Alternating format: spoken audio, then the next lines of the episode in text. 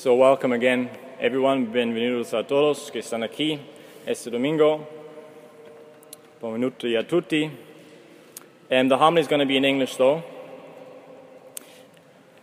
I'm Father George from Canada, but I've been living here in, in Vienna, working here in Austria for the last 10 years.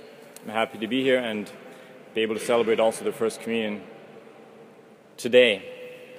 We've just made this sign of the cross onto the onto the book. Well, after the at the beginning of the gospel, if if you notice, you know what we normally do.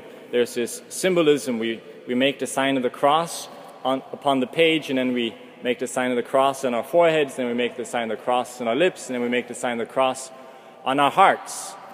And why do we do that? Well, because what is the sign of the cross? I mean, what does the Father and the Son and the Holy Spirit have to do with the cross? And I think the answer is quite simple because what is, the, in a Christian worldview, the Father and the Son and the Holy Spirit? Who is the Father and the Son and the Holy Spirit? Well, for us, He's God.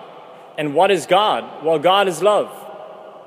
To say that God is a triune God is just a complicated way of saying, says G.K. Chesterton, that He's love. There's someone who's loving, there's, a, there's someone who's being loved, and there's a love so strong between them that it has a name, the Holy Spirit. But what is love? Where do we see what love is? And, and for us Christians, the, the, the absolute apex, the, the paradigm, what shows us what love is, is precisely the cross, where God gives Himself totally without looking for anything for himself, where it's just total self giving. It's all about you and not about me. Just like on a wedding day, hopefully, when I'm standing at the altar, I'm saying, My project of life is to make you happy, not that you make me happy. That's what it's all about in love, right? It's, it's self giving, it's, it's pouring yourself out for the other. And if you get that, you get Christianity. That's what it's all about. That's what God is all about. And at the end of the day, because we're images of God, in the image of God, He created them, man and woman, He created them. And if God is love, that means that we're images of love. And that means that the only way that we're going to find who we are, if we're going to understand the depths of our identity, not from a psychological point of view, not from a sociological point of view, not from a medical point of view, all those views are also very important, but from a much deeper standpoint, what is the human person? What defines him in his profound being is his call to love. And, and that's why John Paul II would say the human person is a mystery to himself. He can't understand who he is. He doesn't know who, who, what he is in his profundity until he has discovered what love is, until he has allowed it to penetrate him, until he starts to live it in the depths of his heart. Now, when we read the gospel, what we're asking, when we make that sign of the cross, we're saying, well, I'm asking that that reality which I'm going to hear, because the Mass, and this is maybe something where Tony can quickly, you know, listen, this is really basics, like, you know, Christianity, at least Catholicism 1, 1.0. Um, what happens in the Mass? The Mass has three parts, right? Really three parts. I mean, to get to the essence of it. There's the first part, the readings. And in the readings, God tells us what love is. He, he tells us what it's all about. He's giving us a certain perspective on love. The whole Bible you can summarize with that. He who loves has fulfilled the law, says St. Paul. A new commandment I give to you love one another. Now that seems kind of a, almost like a, um, a very counterintuitive thing to say because how can you command love? I mean, commandments and laws, what does it have to do with love? Because love is always presupposes freedom, right? I can't say to somebody, hey, you've got to love me, understand? I mean, that doesn't work, right? Imagine when one of you met your, your wife and you said, I mean, future wife, and you said, hey, you've got to love me, honey. You know, like, this is, that doesn't work that way, right? The only way that we can, like, love has all, it's all about receiving it freely, but also giving it freely. There can be no force in love. There can be nothing of, you know, you have to do this. So, what is, how can you command love? And the point is, and this is the point, I think, especially of Christ also in today's gospel. Now, when he says, Look, you, dear Pharisees, you have not understood the basics of what this is all about. You have not understood, what, what the basic message of God is all about. You, you're all on the externals. You have to wash your hands and you have to, I don't know, yeah, they had hundreds of commandments that they had to fulfill. And he's trying to remind them look, religion is not about some kind of external commandments. You know, you've got to go to church, you've got to fulfill this commandment, you've got to do this, you've got to do the other thing. It's not something external. It's something that comes from within. It's something that speaks to the heart. Pope Benedict used to say, love love speaks to freedom much in a much stronger way than any external commandment would ever do. For example, if somebody says to you, you you've got to be respectful for this person, well, yeah, okay, I might do that, you know, because somebody tells me to do it. But how different is it if somebody makes an act of love towards me, or if somebody, even in an extreme case, gives his life for me? What would be my attitude? What would, how would that evoke my heart? What would, what, would tell, what would that tell to my freedom? Would that not be something that I, I just say, I mean, that guy or that woman has just conquered my heart. I want to respond, but not because I have to, not because there's an external commandment that says you've got to do this, but because I'm so overwhelmed that somebody's loving me in this way, in this profound type of way. And, and this is what I think also, again, Christ is trying to say, you know, what this gospel today is all about. It's, it's not about external commandments. It's about something much more profound. It's something which evokes our freedom to answer because we want to answer to this love that has been given to me. So the first part of Mass is all about that. It's God telling us something about some aspect of love. In the second part of Mass, the moment of, of consecration, God shows us what love is. This is my body, which is given for you. And where we Christians and we Catholics believe that that's just not blah, blah, blah. You know, a lot of times when we humans, we speak to people and say, No, I love you, it's just a lot of hot air. There's nothing behind the words. It's just, you know, gooey, kind of maybe nice, warm, fuzzy feelings, but there's nothing behind it, or very little. But when God speaks, His word is so totally different. God said, Let there be light, and there was light. He said, Let the earth be divided from the heavens, and so it was. God's word is always concrete. God's word is not something that just remains, you know, something abstract. The word is made flesh and dwelt among us. We hear about what God does. He comes into this world and he doesn't come from above, but becomes from within. That's what the Eucharist is all about. He meets us where we're at. Pope Francis, in his latest writing on the ecology, he writes beautifully about the Eucharist, about this communion, what we're going to receive today.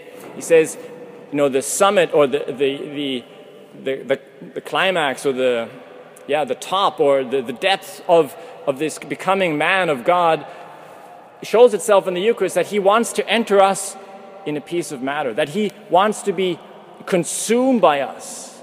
No, I mean, what more could he do to just give himself totally to us. That's and he's meeting us where he's at, where we're at. He's not coming from above, but he's coming from within to transform us from within. And this is what he's showing us in the second part of Mass, where we believe that that's just not some nice story. This is my body, which is given for you, which happened 2,000 years ago, and you know, we're kind of remembering what happened back then. But we're, we're celebrating something which is real today. Know, God is here today and He's alive. At least that's what we say we believe as Christians, know, that Christ really did rise from the dead, that He's really part of our lives, that He's not some far away, distant God that we're looking at with a telescope and saying, He's totally disinterested in my world and in my life, but He's there for me and He wants to go through His life with me. So the second part of Mass is that He's showing us what love is. And then the third part of Mass is communion. So I've heard what love is, I've seen what love is, and then if I want, and this is so beautiful, you know, when we come up for communion, I really love the symbolism. We say this Hebrew word, amen, which means so be it. And also the symbolism is very beautiful. The priest doesn't go through the benches and hand out communion.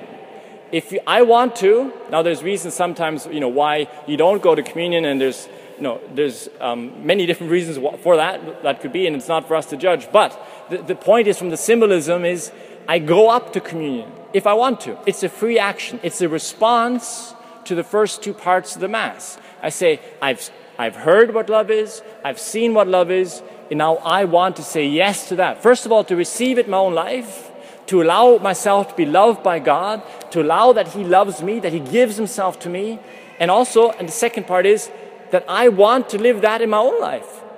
That I want to be that, what I've heard and what I've seen. And again, if we understand this, this is the basic Christian message God is love. He wants to give Himself to us, He wants to love us. And second part is, well, I want to respond to that love out of love. Now, maybe I, would like to close with, with an image, kind of um, a, well, kind of a story. It's true or not, you can decide. But when I when I entered the the monastery where I'm part of, um, we had a few well foreigners who didn't know what I entered in Germany, what these Krapfen were. These are kind of like donuts type of things, but they're Berliners, you know, I mean these round ones, and but he had never seen those before. Anyway, so there was a bakery that was giving us the bread from the day before, always. But one day they gave us these beautiful Berliners, these beautiful donuts, and the problem was it was during Lent, where we Christians have kind of our fasting time, and we don't sometimes don't eat sweets and things. Well, some don't anyway. And so he saw these beautiful donuts, and he said, "Well, um, well, we can't have those now. We can't have those now." So he just had a great idea. He said, "Well, let's save them for the Easter time." So he took these beautiful donuts and he hid them away somewhere in our monastery. And one day, maybe a couple months later, there's this Canadian brother who's just kind of new and everything to all this, and he's coming down to breakfast and he sees these beautiful donuts on the table.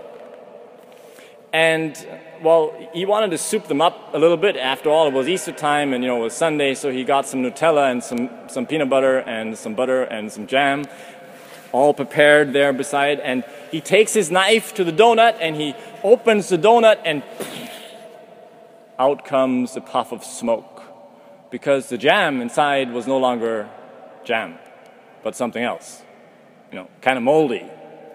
Now, the moral of that story is donuts, especially Berliner, are eaten on the same day that they're made, not two months later.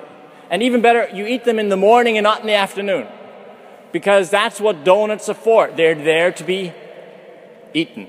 Now, God's going to forgive me for this, but maybe if he'd be around today, he said, you know, the basic thing about Christianity is you've got to be the donuts of the world. In other words, the human person doesn't find himself, he doesn't, he's not happy, he's, he's not satisfied with himself if he, you know, puts himself in the closet, nobody touch me, please. But he, he and this is the greatest paradox of the gospel, right? He who loses his life for my sake will find it. And he who tries to find it, in other words, just turn around himself, live for himself, be an egotist, he's going to lose it the more we try to tear life upon ourselves, the more we try to grab onto it and look for, me, for the me, the more I become frustrated, the sadder I become. And the more I give it, the more I give it away, the happier we become. So that's the basics, no, the basics of Christianity and the basics what communion is all about. God is giving himself in the Eucharist. And I'm saying, yes, I want to allow that to penetrate me and I want to answer with my life. So let's ask our Lord in this Mass. Let's ask also a special way for Tony, who's going to first time have communion today, that he understands a bit deeper, maybe the, the, the profundity of what's going to happen. Know that Jesus is coming to you and he's giving himself to you, and that you try to answer to that love by trying to do the same thing he does, which is to live for the others and not for yourself. Amen.